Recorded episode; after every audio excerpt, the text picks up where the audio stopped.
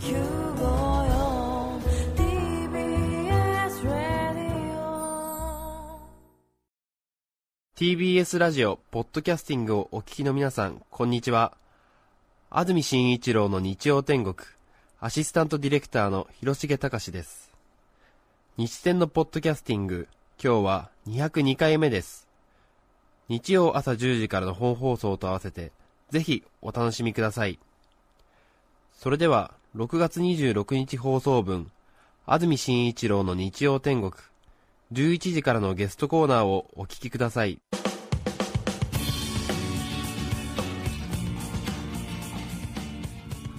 それでは今日のゲストですマグマ学者辰巳義之先生ですおはようございますおはようございます。よよろしくお願いしますよろしくお願いします。辰巳先生は柔らかい声なんですがお姿を見るとびっくりすると思いますね。身長何センチぐらいあるんですか？193ですね。朝は朝は193ぐらい。ですね。朝は？ええ。夜になると？ええちょっと縮みますね。は体大きいですよね。いそうですね。大きいですね。えーちょっとラグビーのフォワードの選手というか。えね、まああのプロレスのとも言われますけどね。ーそうですよね。スキンヘッドでいらっしゃいます、迫力がおありです、え。脅してるわけじゃありません。いやでも優しい雰囲気でいらっしゃいますが。そうですよね。おはようございます。佐渡ヶ嶽親方ですよってちょっとわからないような。さてマグマ学ということですが、はい。マグマ学っていうのはあるんですか？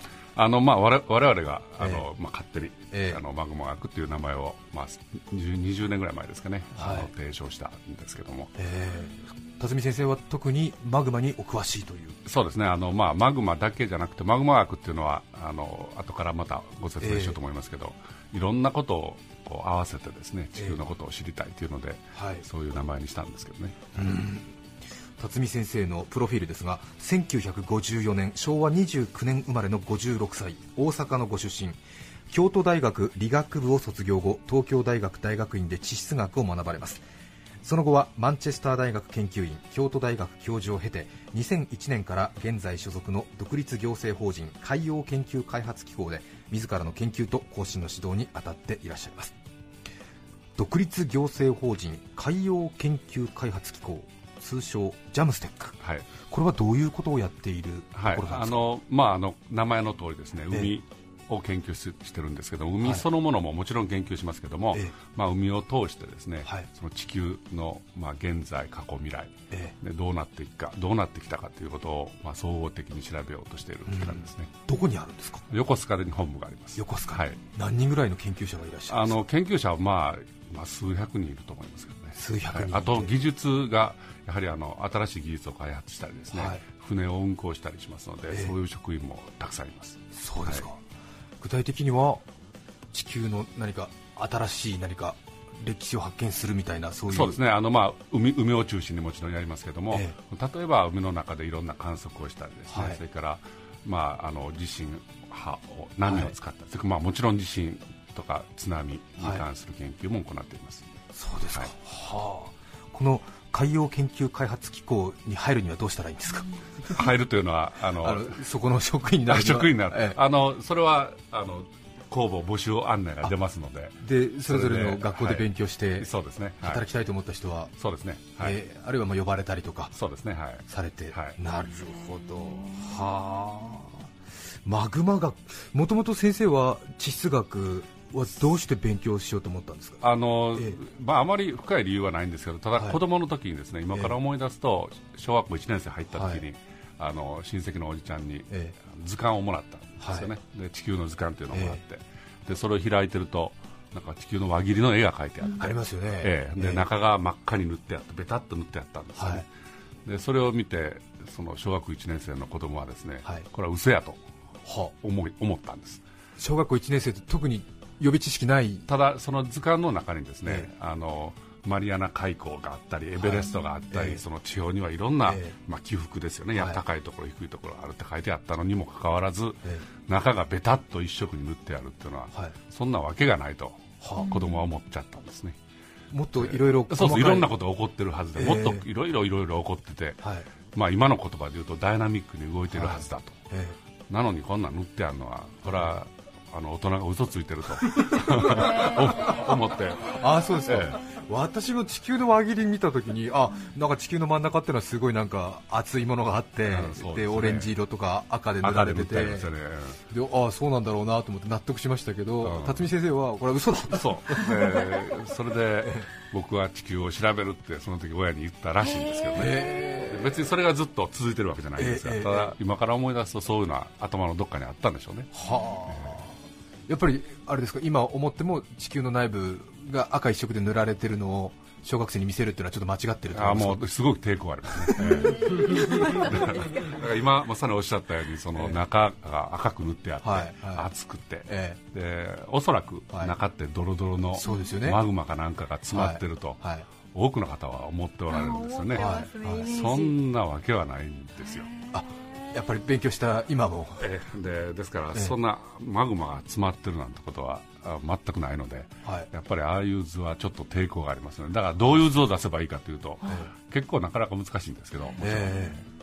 そしてその真ん中に赤い熱いものが詰まってるというその漠然とした認識も間違いなく。あそれはいいんです。あのえっと、地球の中は、ええー例えば温度でいうと一番高いところで、まあ、6000度ぐらいはある6000度と思ってるんですけど、はいだから地球の中暑いのは確かですえで、まあ、それが全ての原因でいろんなあのことが起こってるわけですね、火山もあるし地震もあるし、えー地球も進化してきたのもそのはい。中が6000度っていうことで。だからそれは間違いじゃないんですよ、はい。ただベタっと塗ってあってそこにドロドロのはい。ものが詰まってるというのは、え例えば穴開けたらそこからマグマがバーッと吹いてくるとかいなイメージでしょ、えストロー刺すとなんか吸えそうな感じのええそんなことはない。決してないという。ええないですねマグマ学の第一人者今日は辰巳先生に聞く地球の不思議まずは一気に紹介します。地球の不思議その1地球の真ん中ってじゃあどうなってるの？その2日本列島は大きくなっている。その3地球が行うリサイクルの仕組み。以上の3つです。辰巳義之先生に聞きますが地球の真ん中ってどうなってるの？ということですがこれは簡単に説明できますか？そうですね。あの、はい。まあ、地球ってよく例えられるのがゆで卵はい。なんですよね、ええ。であの殻の部分があって、はい。で白身があって黄身が、はい。で地球もまあ大体それに近い、構造をしていてで真ん中に核と呼ばれる。ところがあって、その周りにマントル黄身のところですね、あ白身のところですね、はい。マントルがあって薄皮のところが近く、まあ、はい。地べたですね、ええ。私たちが立っている地べたはいがあると、そういう構造はしてるんです、うん。あマントルってのは黄身じゃなくて白身なんですか？そうですね。あそうですか、はい。あ知りませんでしで黄身のところはえー核と我々は呼んでます。たはあ。コアですね。コア。あの映画であったじゃないですか。ザ・コアとか、ええはい。あのコアですね、はあ。えその一番卵でいうところの黄身の部分はええ。どんなような状態のもあのなんですか、の鉄とニッケルの、まあ、ほとんど鉄なんですけど鉄の塊ですね、はあ。あそうなんですか。そうなんですね。えただそのもう少し詳しく言うと真ん中の辺は固体なんですけど、はい。えーその核の外側の部分は液体で、はい。ここはドロドロに溶けてる。えそこだけが地球の中でドロドロに溶けてるんですけども。でそこですごくこう物が滞留してて、えそのために磁石があの我々持ったら北を向くんですよね、あはあ。そこがものすごい磁力を発してるんですね。そうですね、はい、はあ。そして白身の部分がマントル。そうですね。マントルってのはどういう状態で存在あしてるんですか？の固体なんですよ。固体、はい。あでそうなんですか。ただ固体ですけども、え時々あの溶けてええ。マグマができるだからずっとマグマがあるんじゃなくて固体なんだけどもそこが溶けるとマグマができる。マグマができる。でただ固体なんですけど、ええ。固体でも流れるんですよね。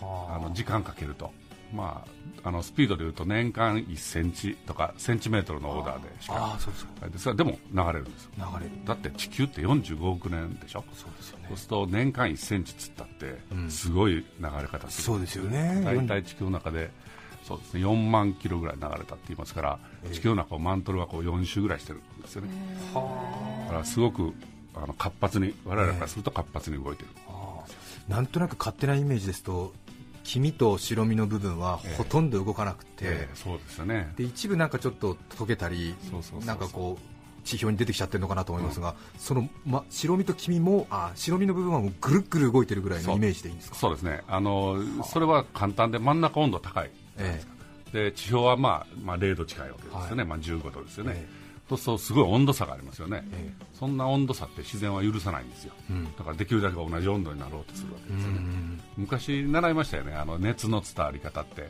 はい。輻射と電動と対流がありますよって小学校で習ってるはずなんですよ、はあで 対流しか覚えてないな気でもがするな。そのその対流が大事です、えでだから対流することで、はい。真ん中の熱を外へ出して冷えていこうとしてる、それが地球なんですよね。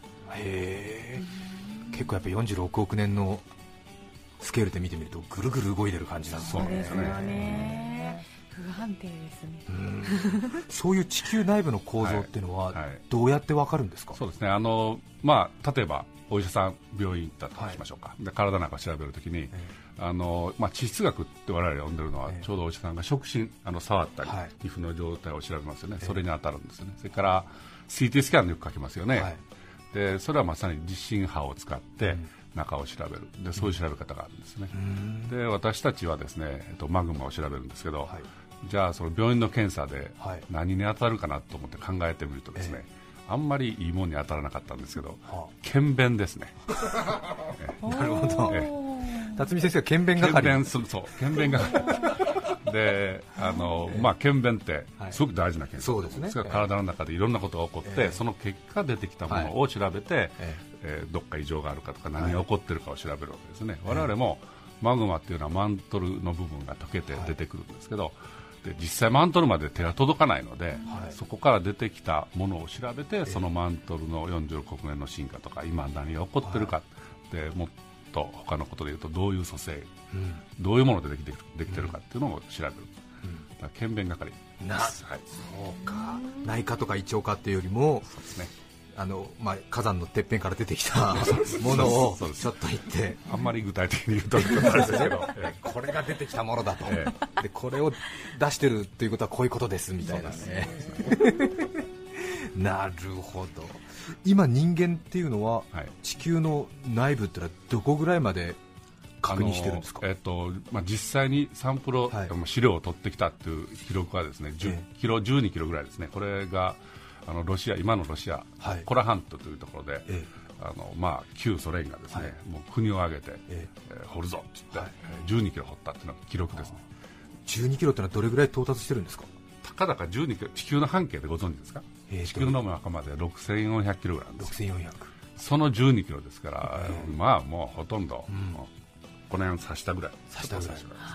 じゃあ卵でいうと本当に殻殻も割っていない。殻も割っていない。そうなんですね。だから、えっと、実際に、えー資料を地球の中のものを取ってくるっていうのは、はい。まあもう真ん中の辺は無理ですね。ただでもやっぱり、えっと、取ってくるのはすごく大事でね。実際にものを見れますから、えで今その日本が中心になってえーまたマントルの石を取ってこようという計画を進めてるんですけども、えはい、マントルってことは、えー、と卵でいうと白身の部分を白身の部分を取ってこよう。取ってこよう、はいでもまだ殻の表面も割ってないくらいなのにどうやって取ってくるんですか？これからあと、まあ、海の中っていうのは比較的殻が薄いんですよ、はあ。で例えば東京の人でしたら30キロぐらい殻があるんですけど、え海の中だと6キロたかだか6キロ。ああそうですか、6キロ掘っちゃえば取れる、えでも大変なんですけどね6キロ掘るっていうのは。そうですよね。でそれを掘ってそのマントルから石を取ってこようという計画を今進めてるところですね。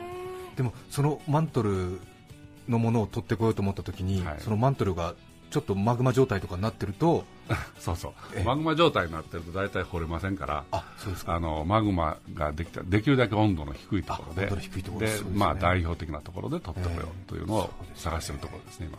とんでもない熱いところ当てちゃったら温泉当てたというレベルじゃないですね。もう、まああの大変。それはそれでいいかもしれません。大事故っていうか水蒸気爆発だのなんだろうものすごいことになりますよね。はあさて続きましては地球の不思議2つ目。日本列島はどんどん大きくなっている。これはなんとなくよくあのハワイが日本に毎年はいはい。はい2センチずつ近づいているなんていう話を聞きますが日本列島自体が大きくなっている。そうですね。あの、はあ。そういう言い方ができると思いますね。どういうことですか？あのまあ、原因は2つあるんですよ、はい。で1つはその今おっしゃったええ。そのハワイが近づいてるに関係してるんですけど、そのプレートってありますよね、プレートに乗って日本の列島の下にプレートが入ってるんですけど、そのプレートの上に乗っかってるものが日本列島にペタペタくっついてる、はあ。でそれが1つ大きくなってる原因なんですけど、はい。例えばですねあの秩父とか行くと石灰岩っていっぱいありますよね。ありますね。セメント工場ありますもんね。日本で唯一自活できる資源なんですけど石灰岩っては、はい。それって全部サンゴ礁なんですよもともと南太平洋のポリネシアとかええ。タイチとかあの辺でできたサンゴ礁がですね、はい。まあ日本列島にペタペタくっついてきた、はい。でそれでまあ大きくなってる。えというのが一つですね。もう一つはですねあの今伊豆半島の南の方に火山列島がずっとありますよね、はい。あの三宅島も吹いてましたし、でそこでですね今下でその海の中で、はい。今大陸ができつつあるんです。え伊豆半島の下。伊豆半島の南の方。南の方に。でですごく今大陸がですね10キロぐらい今できつつあって。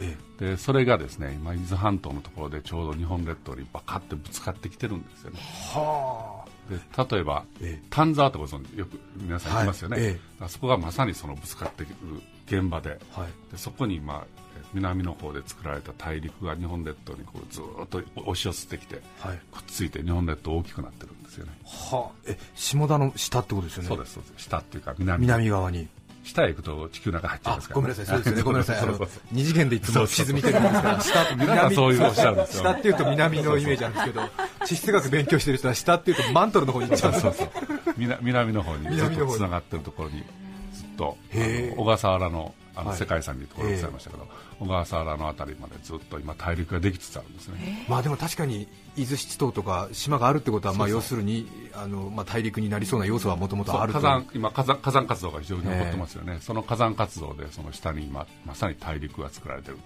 すよでですから、まあ、日本列島もあと何億年かしたら非常に大きな大陸になっていくかも大陸になってえ日本列島がちょっっと T 字型みたいな大陸になっちゃう。え そうですね。そうですそうですそうです。そうですよね。新型になっていくはあねえ。ちょっと楽しみっていうか土地買おうかしらっていう感じだけれど それはどれぐらい後の？いやまああの1000万年もすればだいぶ1000万年もすれば大丈夫ですか、1000万年か？まあついついつい明日です。まあそうですね。その地球45億年そうね。50億年のスパンから考えるとね。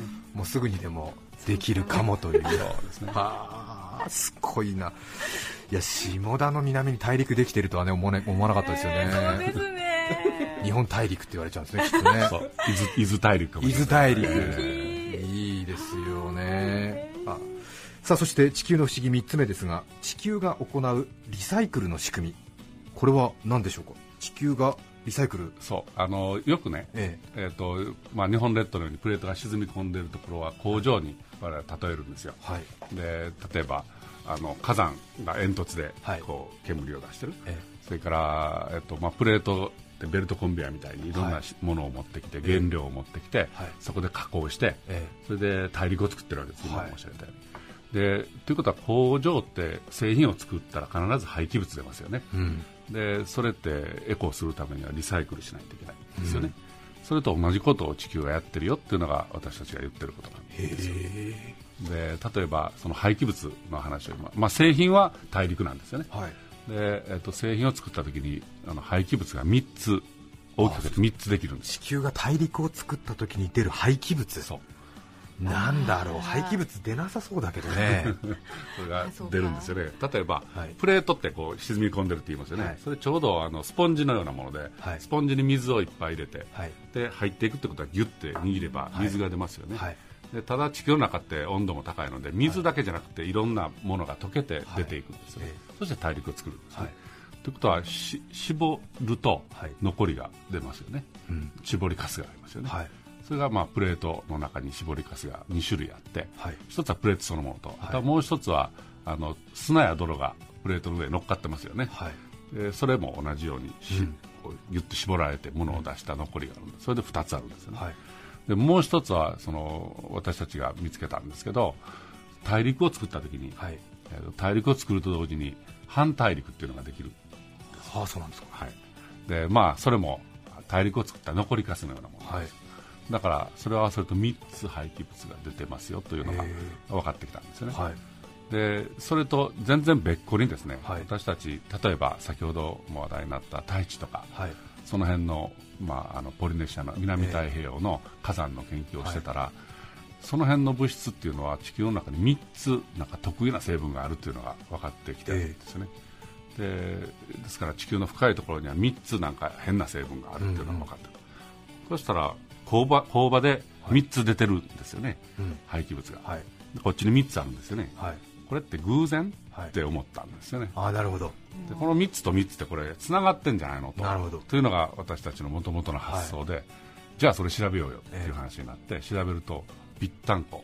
一緒になる。一緒になるはあ。だから日本列島の下で例えば日本列島の下で廃棄物が3つできて、はい。それが地球のマントルの一番底ぐらいにこはい。う溜められて熟成されて、はい。あのまあ、あのスコッチの樽と一緒ですね、ええ。そこで熟成されて熟成されて。でそれを今度はリサイクルして、はい。今度はポリネシアとかハワイとか、そういうところの火山で出してるんですよね、だはから地球はリサイクルしてる。で、うん。完全にゼロエミッションですね、あのゴミゼロ。使わないものはないない。全部リサイクルしてるよね。はというのが地球はリサイクルしてるという意味ですね、あ。はあゴミは出ていない。えーゴミは出ていない。必ず大陸作った時に出たものはなんか他のところでで使われている。使われていると、えーだから非常にエコエコなんですね地球ってね。ということは地球が本来持っているものだけでいろんな大陸作ったり消えたりとかいうことをやっているなんか不法投棄してるわけじゃなくて、はい。でどっかにわけのわからんところ置いてるんじゃなくて、ええ。きちっとそれをリサイクルしてまた地表へ持ってきてる。うん。ということですね。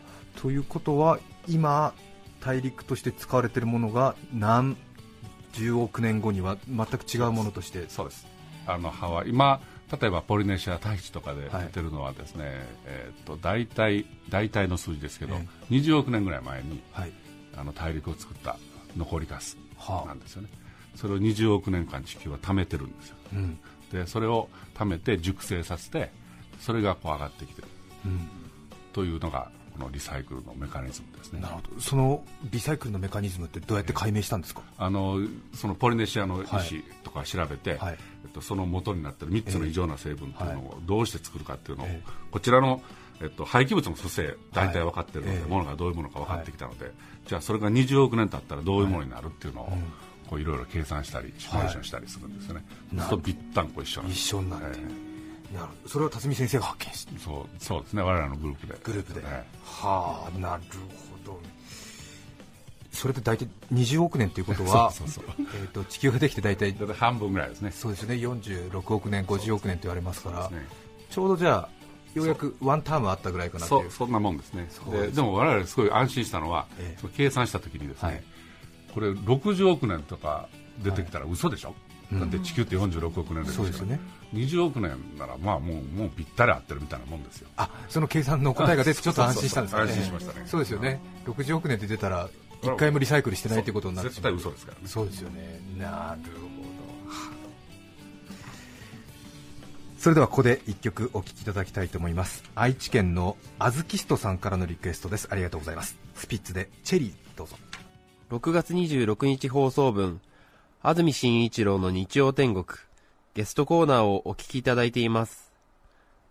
著作権の問題があり、リクエスト曲を配信することができません。引き続きゲストコーナーをお聞きください。愛知県のあずきストさんからのリクエストでスピッツでチェリーお聴きいただきました改めまして今日はゲストにマグマ学者の辰巳義行先生をお迎えしています。辰巳さんは8月頃に新しい本をまた出版されるそうです。タイトルは地球の中心で何が起こっているのか。幻冬写真書より発売予定です。今日お話しいただいたようなことをあの聞いても聞いてもちょっと実感が湧かないんですが。そうですね。なかなか 我々の生活のスケールと少し違うので。スケールがえー違いすぎて、でもきっとご本を読めばまたそうですね。あの、もしよければ読んでいただければそうですね。ちょっと地球が身近に感じるかもしれませんね。そうですよね、興味はあるんです。そうですよね。はいすごく。辰巳先生はマグマ学を勉強されてて日常生活でええ。なんか普通の人と違うところに目が行くみたいなことってありいますか？やそれはないですね。全く普通の人ごくごく普と通に。一緒だと思います、でもいろいろな鉱石とか集めに全世界に。ーあでも私あんまりあの集める癖はないので。あそうですか、えーあのもちろん宝石集めれたらいいんですけどね。あのそれはしませんね、はい。そうですか。どんどんとね、まあ、映画もありましたけれども、ええ。地球の内部って今注目されてますよね。そうですね。あの本当にその地球の中で起こっていること、はい。でその影響を我々はものに受けるわけですから、えっぱり今の地球がどうして出来上がってきたかっていうのはすごく大事な問題、ただタイムスケールが長いんですよね、そうでしょうでもねただ例えば明日、明後日から10年後の地球を知るためにはやっぱりこれまでの歴史を知っておかないと、うん。きちっとしたことは分からないと思いますね、そうですね。そういう視点も必要だと思います、ね地球の外のなんか宇宙のなんか興味とか開発えのスピードと予算ええ。となんか地球の今度中の方に向かっていく研究の情熱ってなんとなく宇宙に向かっていく方の方がちょっとなんか輝いてたりとかなんかお金かけてもいいよみたいな感じ。あのまさにそのアメリカでもともとさっきマントルまで行きましょうって話ももともとアメリカで始まったんですけど、えアポロ計画に負けちゃったんですよね、ええ。ーやっぱりす空を見てるとロマンがあるんですかね、でも中もでも今少しはご紹介しましたけどいろんなことが起こってて、でそれがもうまさに我々の地球の進化を司ってきたわけですから大事だと思います確かに火星に行こうっていうのとマントルに行こうっていうのだったらちょっとなんか火星の方が魅力的に思えちゃうっていう風潮がね やっぱりそれは地質学的にはやっぱり悔しいという。まあ悔しいというか、まあ、火星も面白いあそうですよね。でもええ中のことも大事、あそうですよね。映画でちょいちょいとねアイスランドからぴょっと中へ行っちゃいましたよね、あんなことはできないわけです。よやっぱりそれなりにきちっと道具立てをしてええやらないといけないし、今日はゲストにマグマ学者辰巳義之先生をお迎えしました。ありがとうございました。どうもありがとうございました。ありがとうございました。6月26日放送分、安住紳一郎の日曜天国。ゲストコーナーをお聞きいただきました。それでは今日はこの辺で失礼します。安住紳一郎のポッドキャスト天国。世界の歌姫レディー・ガガが来日中。響く歌声レディー・ガガ。レディオがガガガ。それはノイズ。954TBS ラジオです。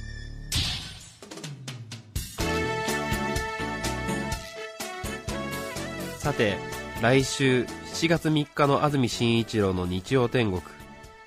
メッセージテーマは、炭酸飲料。ゲストは、旅行エッセイスト、宮田玉樹さんをお迎えします。それでは来週も日曜朝10時、TBS ラジオ954でお会いしましょう。さようなら。安住紳一郎の「ポッドキャスト天国」これはあくまで試供品皆まで語れぬポッドキャスト。ぜひ本放送を聞きなされ。TBS ラジオ954「